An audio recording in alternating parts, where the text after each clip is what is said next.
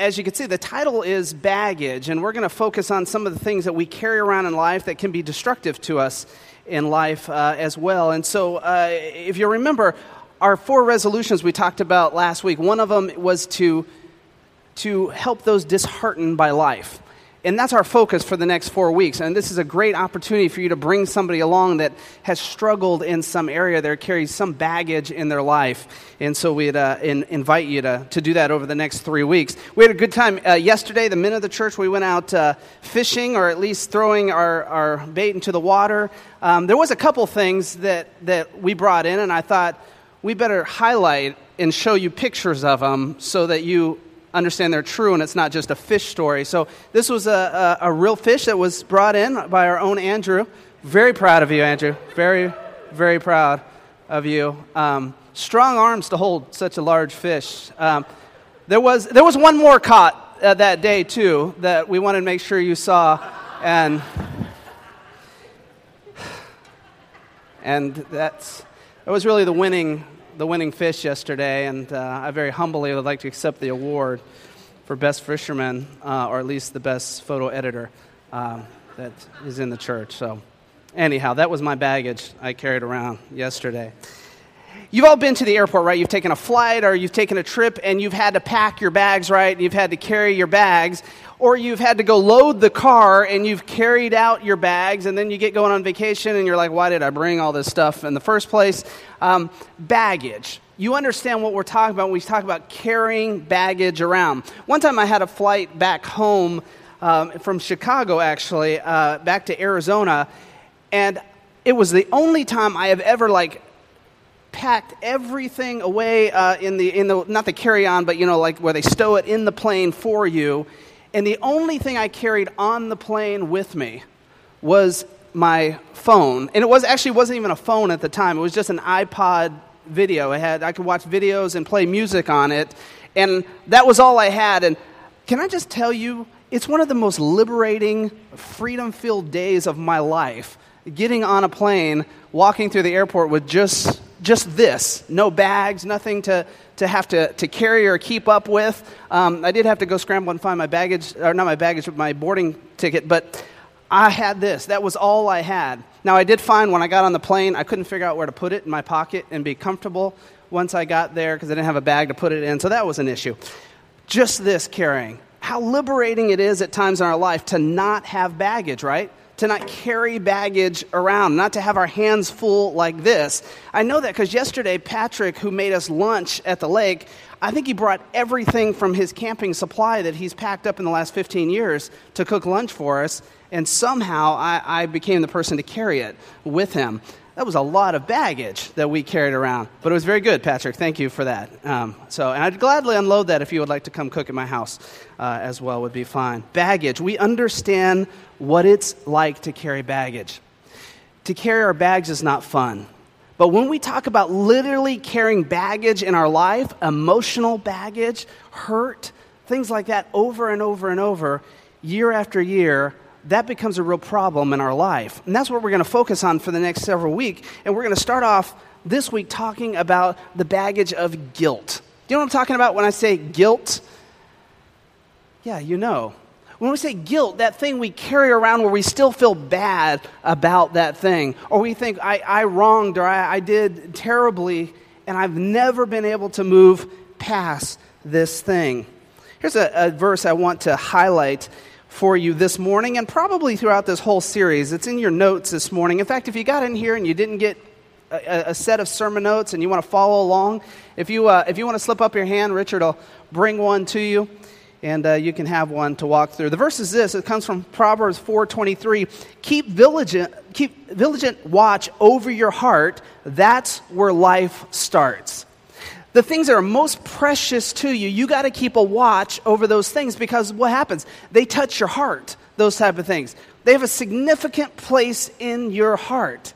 You can walk around your house this afternoon and you can tell what has a significant place in your heart. Just have one of your kids or your wife or someone walk around with you and with a trash can and pitch anything. Just throw it away. And how you react and how you respond to what they're about to throw away, that'll tell you right away where your heart is and what hits and touches your heart. And when it comes to this issue of baggage, for some reason, these things of our past, these things we've dealt with that we carry on, they still affect our heart in a deep, real way. And, and they puncture us day after day after day. And maybe no place more so than this issue of guilt. Now, I want to jump right into it. And this, I want to progressively walk through these points with you this morning. Now, you're going to notice in here there's some additional passages for you to go and to work through on your own. You can look up, you can talk with your family, your spouse about them, your own devotion time. But let me just walk through what I have here a progression of this issue of guilt as it's laid out in God's Word. Here's the first thing it's kind of a definition. And, and number one, guilt's the result of having done something we perceive as wrong. I mean, that's just kind of a standard overall definition. It's when we perceive we've done something wrong, we feel bad, or we, we often feel bad, right? And we have this guilt that goes along with it. Now, we say perceived as bad because it's interesting in the issue of guilt that sometimes, many times, maybe more times than not, we literally have done something that we know we probably shouldn't have, do, have done. We pushed the edge a little bit in an area, or we, we told a little half truth here, or we took something that we know maybe didn't perfectly belong to us, or we decided on a form we were filling out to not check a certain box, or we did check a certain box for our benefit, and we just walk through all kinds of things like that. Things that we know we did were wrong, and we go back and we have some guilt. I shouldn't have done that. Uh, that was wrong of me to do. But it also, it's interesting in this issue of guilt that there's sometimes where it's something that we perceive as wrong, where we actually didn't do anything wrong in the situation. In fact, we might have done the exact right thing, but because of how someone else responded or because of how the situation might have played out after we had done that thing, we have guilt. Because, man, conflict came or trouble came from that. And so it's something that we perceive as doing wrong. If I could look back right now on my life, what is it I would say I would do that totally different? Often, if we can say something like that, we have guilt attached to it as well. And this is interesting baggage because we seem to carry this baggage around day after day, and often it's the most private baggage we carry around. We don't want to keep saying it day after day because somebody near us, what are they going to say? Dude, get over it. All right, I'm tired of hearing this story. So we start to close up and we don't share it verbally, but guess what? It hasn't gone away. It's still there, and we're dealing with the guilt of that. Here's a biblical understanding of guilt. I want to share just three passages, and you'll see this progression in these verses. First is from Exodus 34 7, and the overarching idea here is that guilt or wrongdoing, I should say, won't go unpunished. We find that in God's word. He says, I lavish unfailing love to a thousand generations. This is God talking here. I forgive iniquity and rebellion and sin. These are all good things coming from our God that He will bring forgiveness for us. But I do not excuse the guilty. I lay the sins of the parents upon the children and grandchildren. The entire family is affected. What do we learn by God's word there? That wrongdoing is a big issue for God. And there is ramifications that come from it. Now, notice he doesn't list out the wrongdoings on what he doing. He calls it guilty. When we do wrong, we are guilty. That's a simple definition that he's laying out before us. Well, this would be rough and bad news because every single one of us have sinned and done wrong and disobeyed God, gone our own way, looked at God's word and said, oh, it says that, but eh, forget that, I'm going to do this. We all done that, right? This would be really bad news if we just stopped here with the progression. But this is what it continues. We find that this guilt that we have is actually overwhelming to us. David writes in Psalm 38 4, My guilt overwhelms me. It is a burden too heavy to bear. Now, for some of you, I mean, we just, we just connected with you right there. Because as you sit where you're at today, you would say, That's exactly how I feel. I have some guilt I have some, man, I wish I had not done that. If I could go back, I'd change that in a heartbeat. You have this overwhelming sense of failure and destruction in your life stemming from your guilt. And just like David in the Old Testament, we find that it can overwhelm you, even the best of persons. Here's the good news in this progression Isaiah 6, verse 7 says, Now your guilt, God talking, is removed and your sins are forgiven. Your guilt is removed. Knowing that here, what we find in God's word, that He says, look, your, your wrongdoing brings guilt. You know, that guilt can bring just an overwhelming feeling in your life, but guess what? There's this good, positive news that I will forgive your sins and remove your guilt. Meaning he's going to say, look, not just, hey, I remove your sins, you know, you're, you're good, you're, go, you're good to go, but man, I'm going to heap it on you and remind you of this every day of your life. No, he says, I'm going to remove your guilt as well. I'd like to get rid of that. Can I just pause for a second and say, believers in Jesus out there, if you're sitting here today and you, I mean, you claim Jesus as your Savior and, and you, you have that testimony and that walk in life, but you still are living in the guilt of something that God has already forgiven, then there's a whole aspect of His mercy and grace that you're not experiencing. And this morning, I so want you to experience it. In fact, in a few minutes, we're going to take communion together. And our focus as we receive communion this morning is that He removes your guilt. And so it may very well be in a few minutes that when we receive communion, your job at that time, and you know what God's calling you to, is to once again just surrender before Him and trust that He's going to remove that and walk with you from here. So, how does this happen? Would be the question number two. Well, guilt is conquered by confession. Do you know that? It's conquered by confession. We find in 1 John 1 9, if we confess our sins, He's faithful and just and will forgive us our sins and purify us from all unrighteousness. I mean, this is God saying, Look, I've got a set of standards. This is how I want you to live in right relationship with me. And when you, when you blow it, and when you walk your own way, and, and, and when you have, He calls it, and the Bible calls it sin before me, well, guess what I want to do? I want to restore that relationship. And the way I do it is I forgive you of your sin. I, will forgive you. And I, all I ask is just come to me, confess it, confess it. Just come to me and say, Lord, this is me. This is what I'm doing. This is what I've done. I confess it to you. Now, you're smart enough to sit there right now and go, well, he, he's God. He already knows. Yeah, he already knows. But there's something about confession that's very powerful.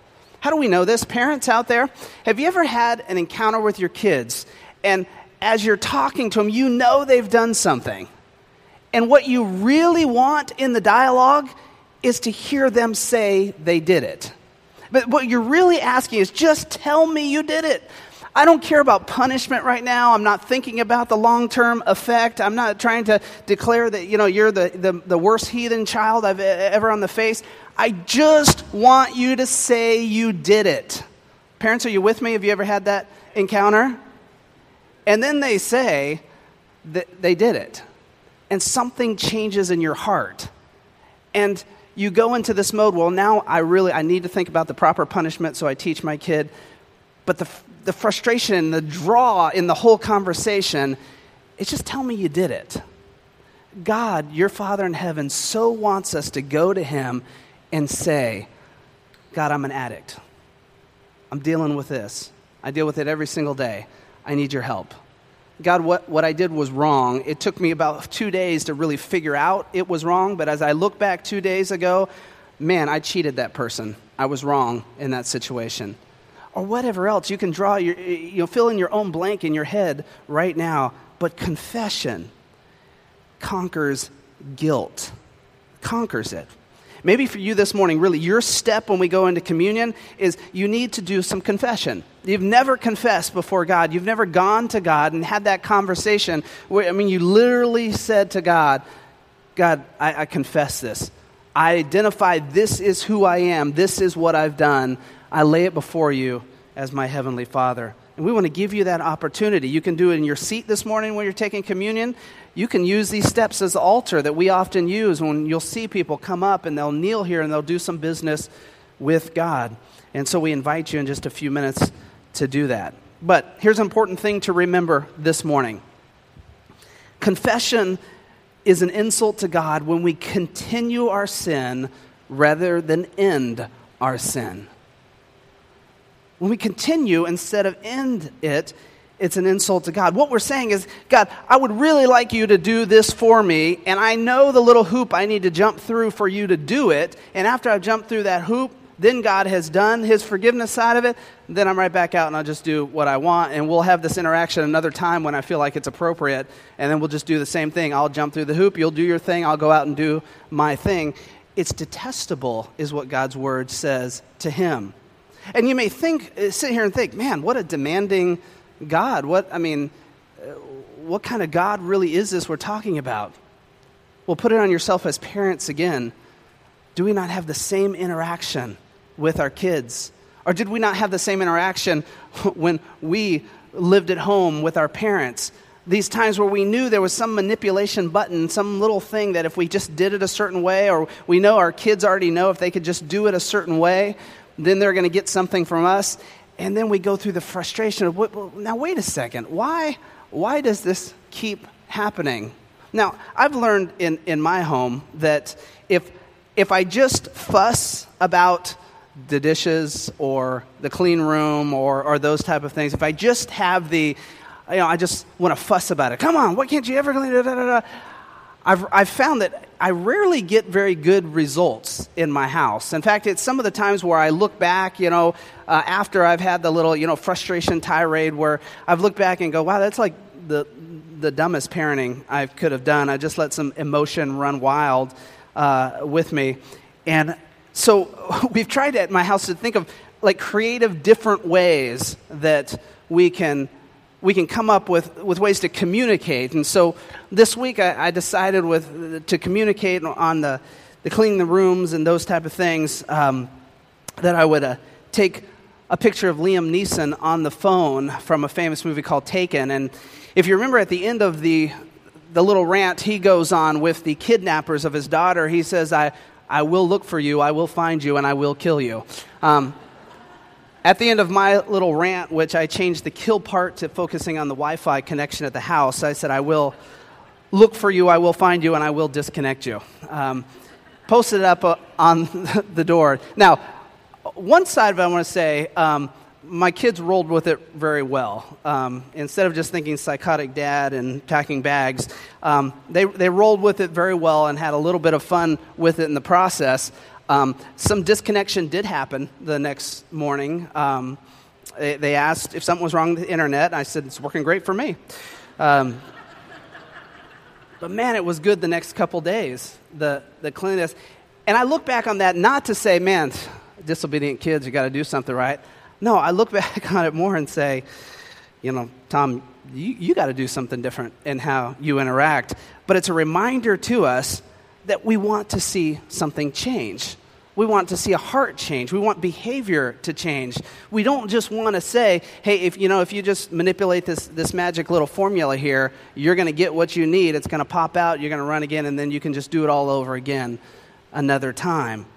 No, that's an insult to our God when we continue. Here's what the Word of God says Hebrews chapter 10, verse 26. If we deliberately keep on sinning after we've received the knowledge of the truth, no sacrifice for sins is left.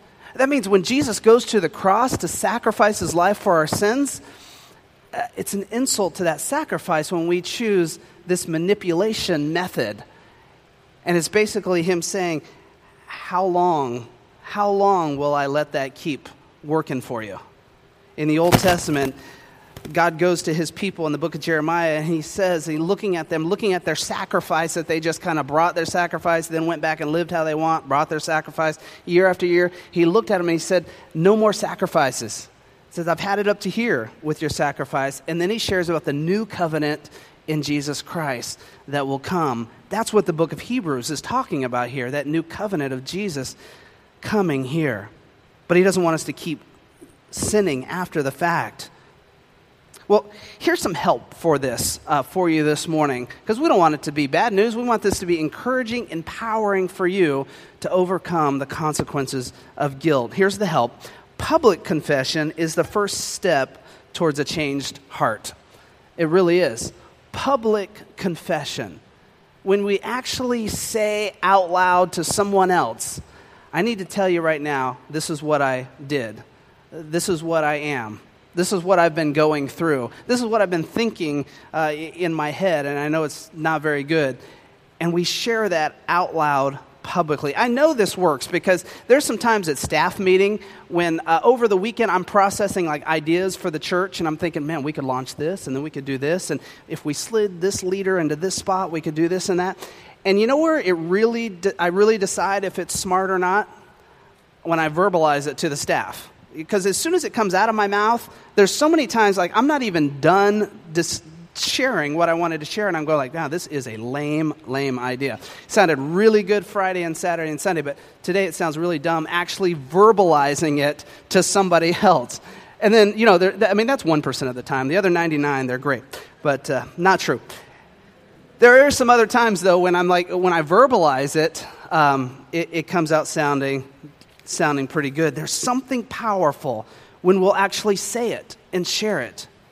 Husbands and wives, I mean, can I just ask you right now? I've been married 19 years, um, and I understand married life. What kind of burden do you carry not sharing something you're dealing with and the ongoing guilt and struggle of something with your spouse? You know, your best friend, your partner, the person that you know you spend like every day with. What kind of burden does that bring upon your life and upon your marriage? But to confess. Now, will you throw them sideways when you confess? Well, depending on what it was, yeah, you might throw them completely sideways. But then healing begins. And I, I guarantee you that more so than a boss and more so than a friend that you play golf with or, or whatever, that spouse has far more of the ability to stand by you and help you through whatever it is you're about to publicly confess. That might be your step this morning. You might need to go to somebody and just, it's time to verbally confess to say it out loud. Now, I'm not asking you now to raise your hand and come up front and share with the whole church.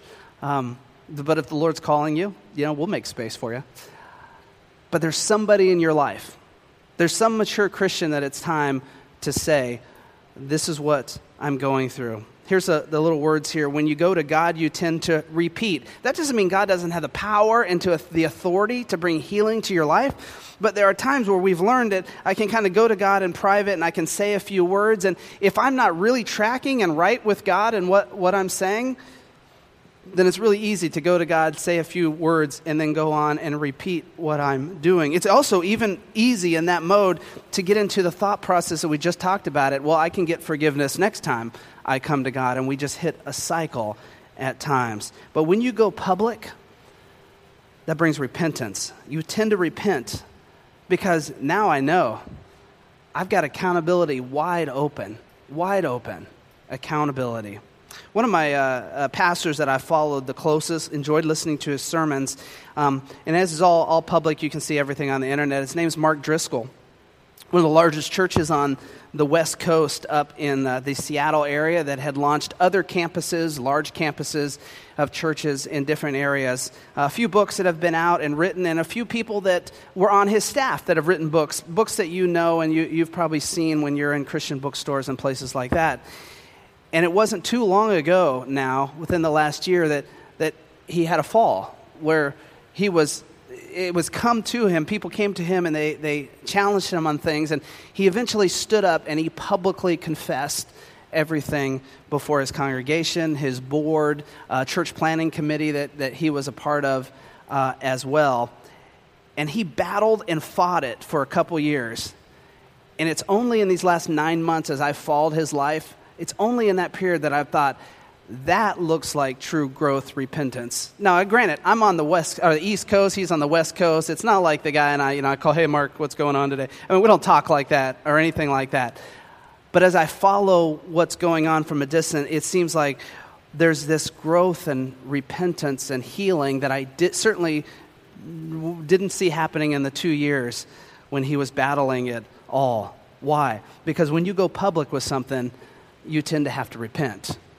You have accountability right in front of you where you have to say, hey, I did this, and right away you have these restoration plans and forgiveness and healing that comes from people.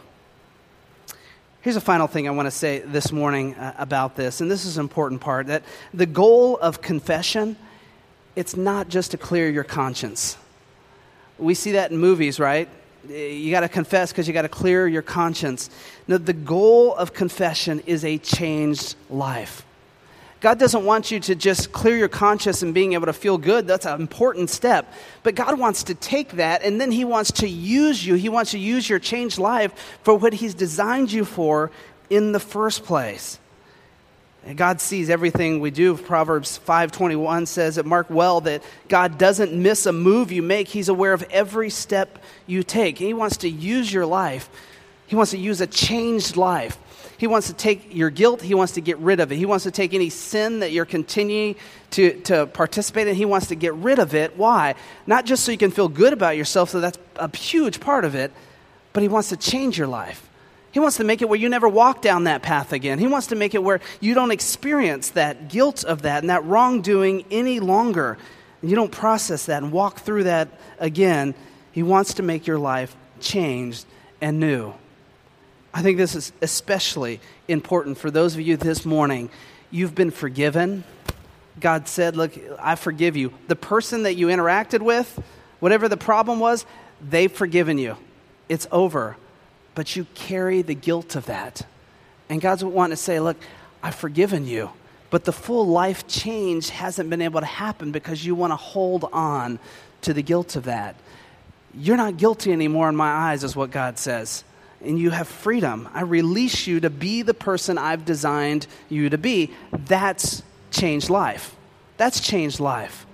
When you can walk and be a new, different person because He's taken away that guilt. So here's a takeaway this morning. What do you need to do to get rid of your guilt? What is it this morning as you look back on what we just walked through in the progression we just walked through? What is it you need to give or you need to do this morning? Uh, is it this morning that you need to go before God and confess? Maybe you have very little connection with God outside of Sunday morning, praying and talking to Him, and this is a morning you can do that. Maybe this morning you're like, I'm in this manipulation route. I didn't see it as manipulation, but I definitely I go and I kind of jump through the right hoop, and then I go back and I just live the same as I've always lived. And this morning I, I I need to know that's insulting my God and I need to go before Him. Maybe it's a public confession. Maybe there's somebody you need to go to. You can do it before you leave here. There's a lot of little private areas around the school. Just take them aside and say, I need to talk to you about something. Spouses, if it's between spouses, I think you probably need to go home and deal with that today. And finally, understanding this morning that God's ultimate desire for you is to change your life to make you new entirely. And maybe you desiring to hold on to your guilt has been the thing that keeps your life from changing. So, we want to give you an opportunity this morning through communion. Communion is something that we do regularly in every church across our nation and the world, every believers in Jesus Christ. They do this remembrance. And it's remembering what Jesus Christ did for us. And without remembering what Jesus Christ did for us, there's none of this forgiveness. There's none of this, this elimination of guilt and wrongdoing in our life. On the night before Jesus' betrayal, he took a flat piece of bread, much like this, and he broke it in front of his disciples, his closest followers, and he said, This is my body broken for you. Uh, listen, if you're living a broken life this morning because of your wrongdoing or because of your guilt that you haven't been able to get over, do you know what God says? Jesus says, Look, I, I broke myself for you so that you wouldn't have to live that way. You can receive the wholeness because I took the brokenness away. In the same way, he took a cup that was on the table in front of him he said, This is my blood poured out for you. Do this in remembrance of me. And when he said that, they would know that the spilling of blood in the Old Testament from the animal, that was the cleansing of sins. It was a sin sacrifice. And this morning, we're reminded that Jesus was our sin sacrifice. And that when we take this, what we are declaring is that it's His sacrifice that covers my sin.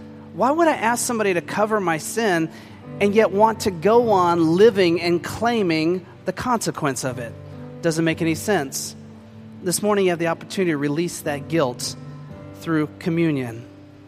We serve an open communion, which means If you know the Lord as your Savior, we want to invite you to come. You can come two places in the front or two places in the back on these aisles. But this morning, I want to make sure you know there's no reason to go out of here this morning. There's no reason to go out and to carry your guilt with you. There's no reason to not go claim the hope that Christ brings to your life. There's no reason to go out here and, and continue to be guilt ridden or a worrier about the past or what it could bring on you. There's no reason for that you can come right now, confess before God, and release it before Him this morning.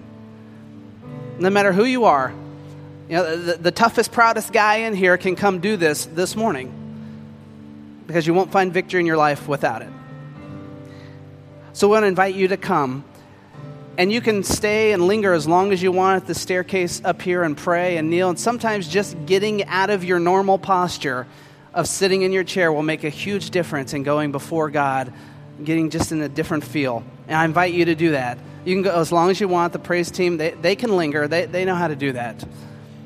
But we want you to go before God and do the business this morning. Let me pray for this. Father, we thank you this morning, Lord, that you bring forgiveness to our life. You bring you bring a releasement of the guilt that we often heap on ourselves. And so this morning, Lord, if it's only one person in this group right here that is carrying their guilt, Lord, then this one person needs to experience freedom in you this morning, the hope that we have in Christ, that we can go out of here and we're released and free in your eyes, and we don't have to carry that. Lord, if there's just one person in here that's dealing with an addiction or a, a, sin that they just go back to over and over and over and they've kept it private and hidden, maybe even from their family, if it's that one person this morning who's ready to say, God, this is me, and I've got to release this into your hand to find any victory in my life, I pray, pray on that person. Lord, my feeling is there's several and many, and we just ask that your spirit would flood through here this morning, speak to every heart and then would you move every heart to action? We pray. In your son's name, amen.